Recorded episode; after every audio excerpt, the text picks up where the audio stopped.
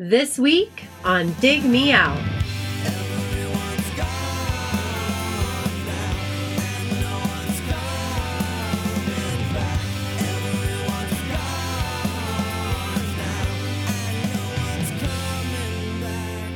With your hosts, Jason Ziak and Tim Minneci. Well, Jay, we're doing our 269th episode, so I hope our quality has not started to suffer.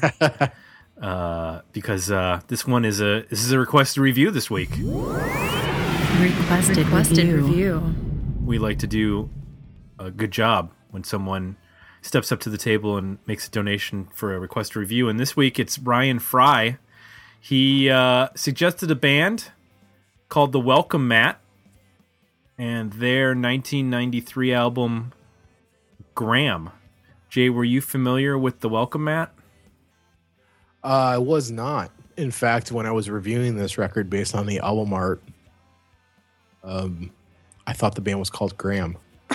uh, Well- not has any matter anyway, because I'm not familiar with the band called Gram or the Welcome Mat. So there you go. Nothing lost. Nothing gained, nothing lost. The word Gram is really big on the album cover. Right. Is really small. So um, he emailed us. Ryan said uh, he started listening to the podcast about a month back. Um, he works at night and uh, he listens to podcasts and started uh, checking out ours. And um, he found the Wilfully Obscure blog, which is a great blog um, that uh, we've used for reference over the years, finding information, finding bands. There's uh, MP3s up on there, and he found us through the Luster episode.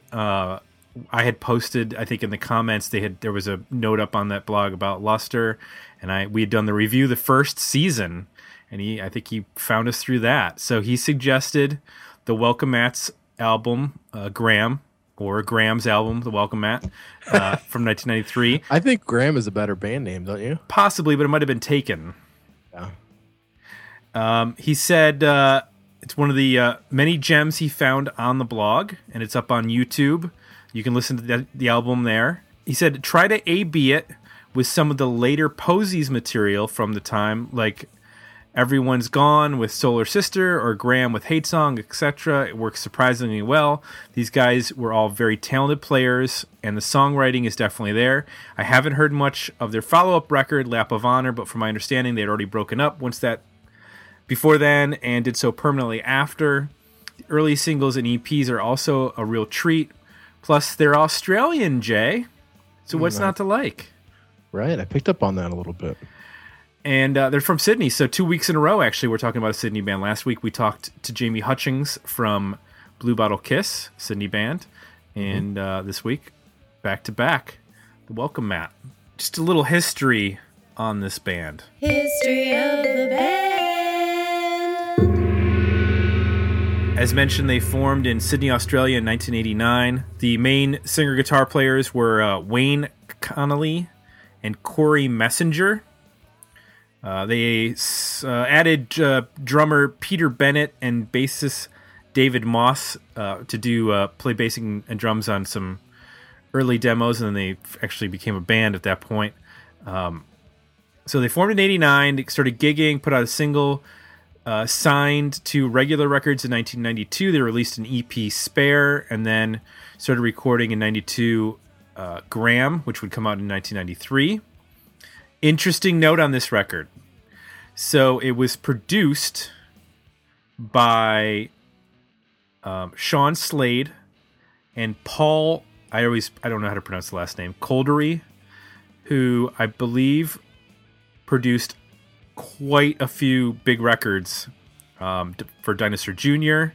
They did I think they did the first Radiohead record. They worked with Sebadoh, Hole, Warren Zevon. I mean they they had a pretty good there's many more bands. Um, I think they're part of the Fort Apache studio in uh, Massachusetts, and uh, so lots of uh, influence by um, American uh, bands in the production. You can hear that. Uh, after the release of this record, then they signed to Mercury in 1996 and released their second album, Lap of Honor, which was actually produced by uh, a member of the Hoodoo Gurus, a band that we reviewed a couple Yeah. years back. And that's the history of the Welcome Mat. Uh, the guys have gone on to do other things with other bands, but we we uh, we don't have that info. I just know that they have. Okay. I don't know what. uh, so Really let's. ran out of gas there. Yeah, I did. I ran out of info. Is what happened. We're, we're sure the members went on to do the other things, but we don't have that information. Feel free to fill us in. Yeah. Let's talk about what Ryan uh, brought to the table. He he mentioned the Posies. Mhm. Um, other bands that you know, Dinosaur Jr. was mentioned as a as a contemporary. Another band that I heard mentioned in uh, on the Wilfully Obscure blog when I was reading was Teenage Fanclub. Um, and I want to get into some of those influences, Jay, when we're talking about uh, what we liked and what we didn't like. Uh, I figure I'll start with this one. Uh, in the, t- taking in those influences, Teenage Fanclub, Posies, Dinosaur Jr. Um, one of the things that I liked about this record was the guitar sound. Um, it's big when it needs to be big. It's got a big power pop crunch that you would hear on a Posies record or a, or a Teenage Fanclub record. And there are times when it gets a little crazy. I'm thinking of like uh, the solo in Deathbag. Get put. It's it's almost like a noise solo. Yep. It's just like feedback and and just kind of manipulating the guitar to get the sound rather than playing, you know, notes on it. Just sort of manipulating uh, the amp and the guitar.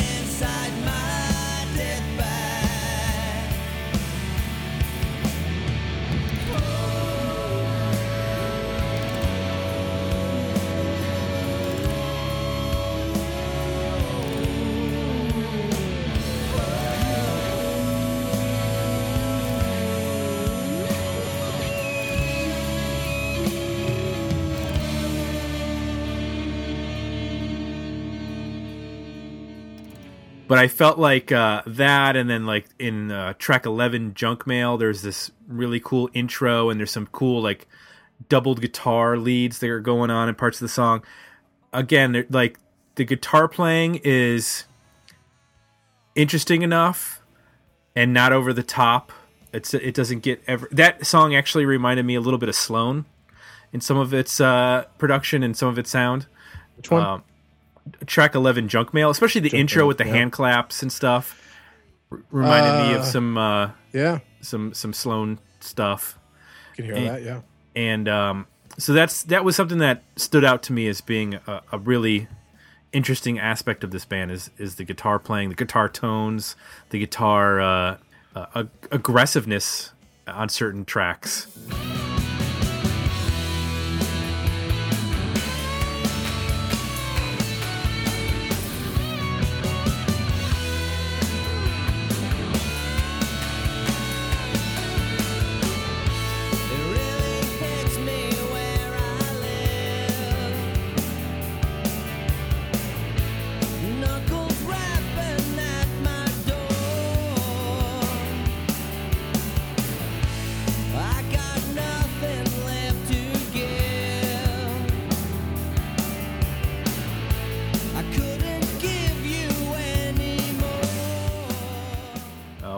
what was something that stuck with you on this record jay Well, I like that it was it had power pop elements, but I don't know if I'm ready to call this a power pop band or record.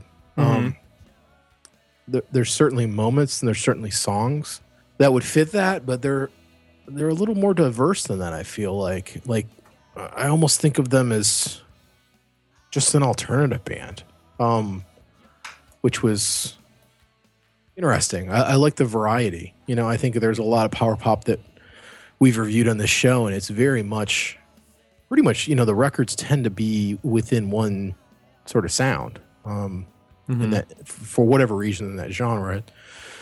They sort of find the formula. The bands tend to find the formula, and they stick with that, and you get a whole, you know, really tight. Usually, you know, if it works out well, you get a really tight, compact record that follows that formula, and it's executed great, and it and it all works, and it sounds like that band. I like that they get a little noisier or a little looser, sometimes a little janglier. Like you said with the guitar, for example, the first the first song has, you know, a pretty traditional like hard rock, almost metally guitar solo. I mean, it's got like Yeah. fast licks and you know, you get right out of the gate like, oh wow. Between that and the riff in that song, you know right away like this is a competent guitar player Mm-hmm. then track two, you know, the guitar solo is pretty much just noise. So right away, and it, it starts to mix in um, from there acoustics, and you get a lot of guitar textures, and you know, it goes from being sometimes the um, the, dis- the the distorted guitar will be the main focus, you know, and be riff based. Other times, that you know, there's a couple songs where it'll come in just as texture, like really distant in the in the background, um, and kind of add a, a fullness and a darkness to a chorus. Um, and it's not about it, you know, it's not really about that heavy guitar. Um, it adds some weight, but it's not the focal point. Right. Um, and they play with like what the focal point is. You know, sometimes it's the drums. I found a lot on, on, several of these songs, the drums will be mixed really loud, and it's sort of like a drum uh, vocal thing where you're focusing on that as the main thing. Other times it is the guitar riff. Other times it's there's a couple moments where the bass really comes forward and uh, provides cool counter melodies. Um, so I really enjoyed the variety within, I guess, the largely a, a power pop alternative or alternative pop format, but um, I, I dug that aspect of it. I think the thing that tilts it in the power pop, and and, and this the Posies is a good comparison, is the is the when they do the harmonized vocals. Um, they're so much stronger than when they're on their own. That that really those songs really make it to me. It, I, I mean, maybe the the record in whole is not you know power pop, but there are certain songs that definitely are in that genre, and when they hit the sweet spot on certain songs, I'm thinking like All or Nothing mm-hmm. is a Oh, good yeah. example.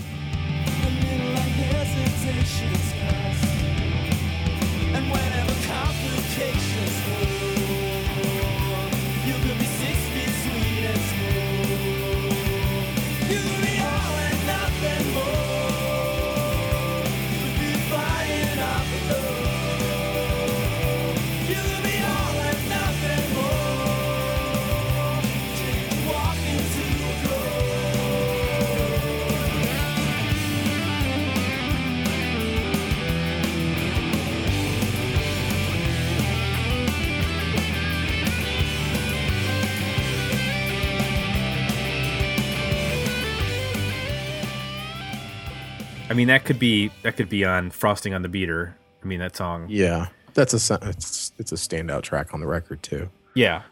It's and that gets to yeah, frosting on the beater or that notion of you could hear a band write an entire album with songs that sound like that. Mm-hmm. Uh, this is just one of their songs, you know. They go from that to Deathbag, which is a very dark, almost plotting at times, kind of a ballad. Yeah. thing. It's actually one of my probably one of my other favorite songs on the record, uh, with a really odd lyric. I Um, yeah that I had a trouble with some of the lyrics on the on the record. I kind I Um, liked it. I didn't had no idea what the hell he was talking about, but the wiper face with an oily rag, keep her safe inside my death bag. Yeah. I was like, What the I hell? what he's talking about, but I, that's kind of cool. like it's a it's an interesting uh, visual, I guess. Um, yeah, I, I no I have no idea what that song's about, but uh, it's kind of a cool, dark um, tune to follow up All or Nothing, which is just pure, you know, Posies almost early Goo Goo Dolls feel. Mm-hmm. And I think on the flip side, the songs that don't feature the harmonized vocals are the ones that are to me the weakest. Um, like track five, "Play Me." I really thought that like that song, especially at track five, like ground to a, the album to a halt for me. Whoever is singing, I know there's two vocalists. I don't know which one is singing that song. Whoever it is, it's I don't know if it's like the tempo of the song matched with his vocal or the key it's in, but it just like and and the the lyrical choices are all very obvious, like the rhymes and the and the allegories and alliterations and whatever you want to call them, whatever's going on in those like I could have picked him out from a mile away what he was going to say at, when he started each line, how he's going to finish it, because they all felt like super obvious. It- was like, and I was like, "What just happened?" The first three songs in this record, or four songs, like boom, love it, love it, love it, and then it hits that song, and I was like, "Did, did I just switch to a different band?" Like, yeah, did you feel that at all? it's a little pedestrian. I mean, Yeah. it's kind of just like that, that's where I got with the times, and maybe overall, like they're an, they're just like an alternative band. Right. Um, you know that sounds like an an alternative song. Like I don't even want to say rock song because it's you know most rock makes it turn into like a harder edge, and it's not. Um, it, It kind sounded of like, like a throwaway watershed song. yeah, or like an attempt to kind of do like an REM kind of thing, but not really getting the, you know, the whatever the character of that band. Right. It just, yeah, it it sound. It, also, you notice on that tune the the main vocal is very um nasally. Yeah. You know, it's kind of all up in here, and when you do a harmony, that works out great. But if you do a whole song with that vocal with limited harmonies and a lot of a lot of words, if it's a very wordy song, Mhm. it gets um gets a little much. Yeah, that's. I think that's what it was. Is that I didn't mind his vocal, whoever it is, in the in the harmony, but when you separate it out, and it it just did not work for me, and I, that's why I like the music to Junkmail. I don't Yeah. love the vocals to it. Huh. It just again it's it's that vocal by itself just does not work as well for me. It works a little bit better because that song is better overall. And i i do like uh, separating the two singers. The other singer sings the closing song track 12 Blew and not the color blue like blew chunks. And um i thought he did he does a much better job singing solo. Now it's a different because it's acoustic guitar, it's a mellow song. It's it's a different feel, but I felt like his vocal is much more comfortable by itself than the other singer. So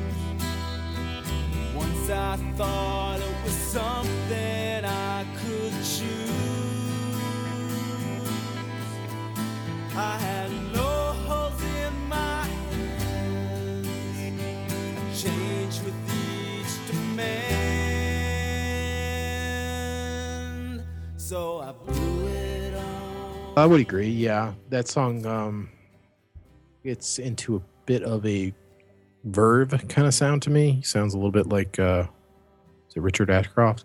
Yeah, Has a bit of that kind of tone to him. Um yeah, I uh, I like I but I found the vocals to be interesting enough. hmm They they they borderline uh, slightly annoying. Um, and the harmony ends up saving it, but not to the point where it, it turned me off. Um, I actually found it usually to be um, different enough to keep me interested and not quite knowing where they were going to go all the time. So Mhm. I think Junkmail is a good example of. Uh, I love the I love that chorus. Just so sort of the, the way that that melody's put together it's hmm not expected and think works really well. Um, I can also I'll, I'll, I'll also hear that on a Mink record. Yeah. So I dug that. It that that song is also probably the one song on the record where you can hear a little bit of the Big Star, maybe threads, um, in terms of like the looseness of it and just the way that it's constructed and some of the har the, the melodies and whatnot. But uh, you know, I prefer something like that to. I think to Blew, which felt a little bit uh, just more straight ahead. What do you think of the title track, Gram? I, I just mentioned it because it has a little bit different of a feel in that it's a slower song, but it's still a rockin' song. Um, and it, and the, the slower stuff previously on the record and, and Blew is not necessarily rocking, but there's a guitar part in this song. I can't quite place who it reminds me of, but like clearly one of the guitars is playing like a distorted chord progression, and then the other one is doing like this ch- high picking, um, that's like kind of chimey. And I can't think of who. I don't know. Did you, did that remind you of anybody? I guess it kind of had a Dinosaur Jr. feel. Yeah, it gets it, it's pretty thick, like Yeah. Dinosaur Jr. Definitely. I mean, it's the most layered song on the record, probably in terms Yeah. of guitars. And there's there's probably a couple distorted and then an acoustic. I think through most of it. Yeah, I like it. It's it's a cool um, it's a cool mix of what everything the band does really well. You know, it's got the that that uh, chunky guitar that you mentioned earlier. That I think we both enjoy. Mm-hmm. It's got a lot of melodies through it. Um, it's they kind of do this. Um, they're almost like ballad feels, but they're not ballads. Right. like you know, they're not slow songs, but they um, they're not.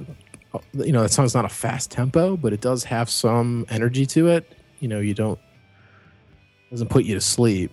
Um, I think there's a lot of that kind of thing on the record, which there's one thing I, I struggle with from a big picture. It might be that just the amount of uh, stuff on here that's in the mid tempo y kind of feel. Mm-hmm. You know, Well, when I they s- do pick pick up the energy, it helps a ton.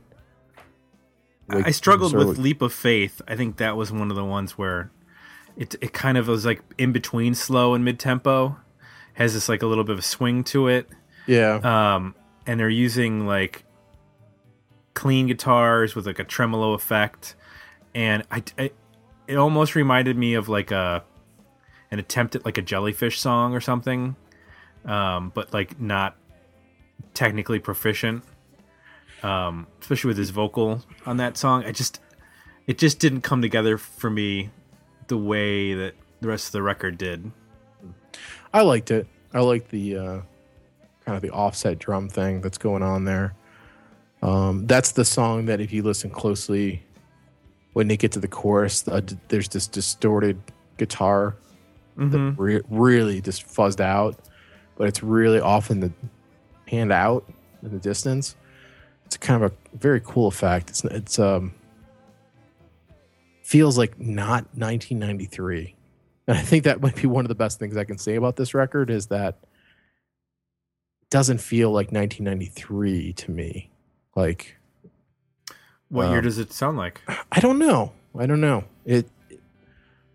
I guess it has a '90s feel, um, but it doesn't. It's not lot. You know, there's a lot of records we listen to where you're like, "Wow, this okay. This sounds exactly like what was going on at that time." Right. Um, this does just enough from a production standpoint and from a just presentation standpoint to keep you guessing. There's moments where it sounds earlier than that. It almost sounds like late 80s. And there's other moments where it sounds later than that. Um, so I think this is a good example of a song where just production wise, it's not what I would think of.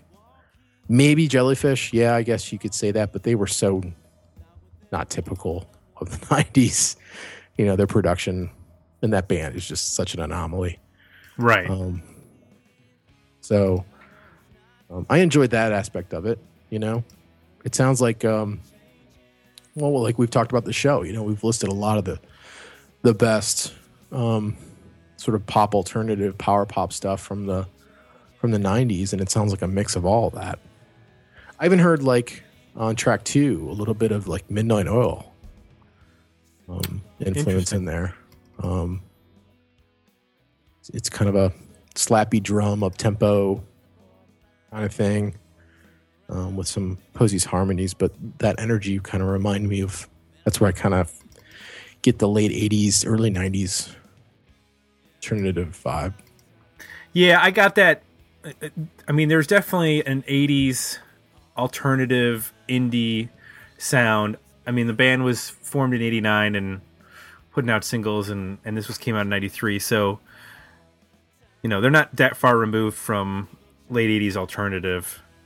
And, you know, obviously the bands that we all mentioned, that we are that have been mentioned uh, by people in Dinosaur Jr. and we're not even getting into like the Australian uh, Right. influences necessarily, but those are all going to be uh, you know '80s bands, so it makes sense that there would be some like al- '80s alternative influence. It's a little more jangly. It's a little you know the, the guitar's a little more chimey than being uh, you know grungy sounding.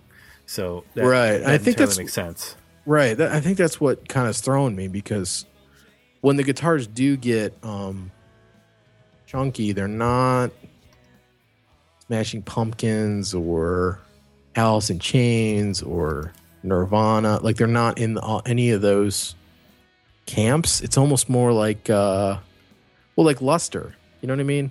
Right. Like, like that first song, especially. I was like, oh, this kind of reminds me of that Luster record.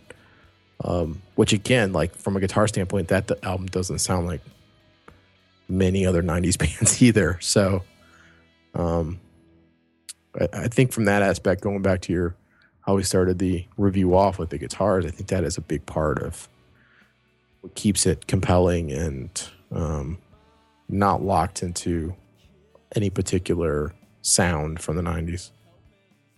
So Jay, let's give our overall ratings on this record. Were the album better EP or decent single? Where do you lie? I'm at a worthy album. I like this. I like this a lot. It was kind of unexpected. Um, I think there's a lot here to continue to um, appreciate and hear. Um, I that you know some of these songs on me quite a bit. You know, to the second or third time I listened to them. So, yeah, uh, and it's not uh, it's not overly long. It's 12 songs. They're all the three minute range. So Mhm. it's a pretty quick listen. Um, I'm not going to beat him up over that like we do a lot of bands. So yeah, I think it's a worthy route. No, Worthy there's album. no fat. I don't. There's no fat on these songs. Yep. Um, but I'm going to disagree. I'm going to go Yeah. EP. What you? Yep. How dare you? Disagreement. How dare you? I'd take half the record. I'd go tracks one, two, three, four, seven, and twelve. I'd put them on an EP. Now there's four songs that I'm like, eh, they're okay, but I don't. If I didn't hear them again, I wouldn't care. Bastard. And then there are two that I really don't like. So six songs on an EP. That's it for me. Jay, you think it's an album, so disagreement has been filed.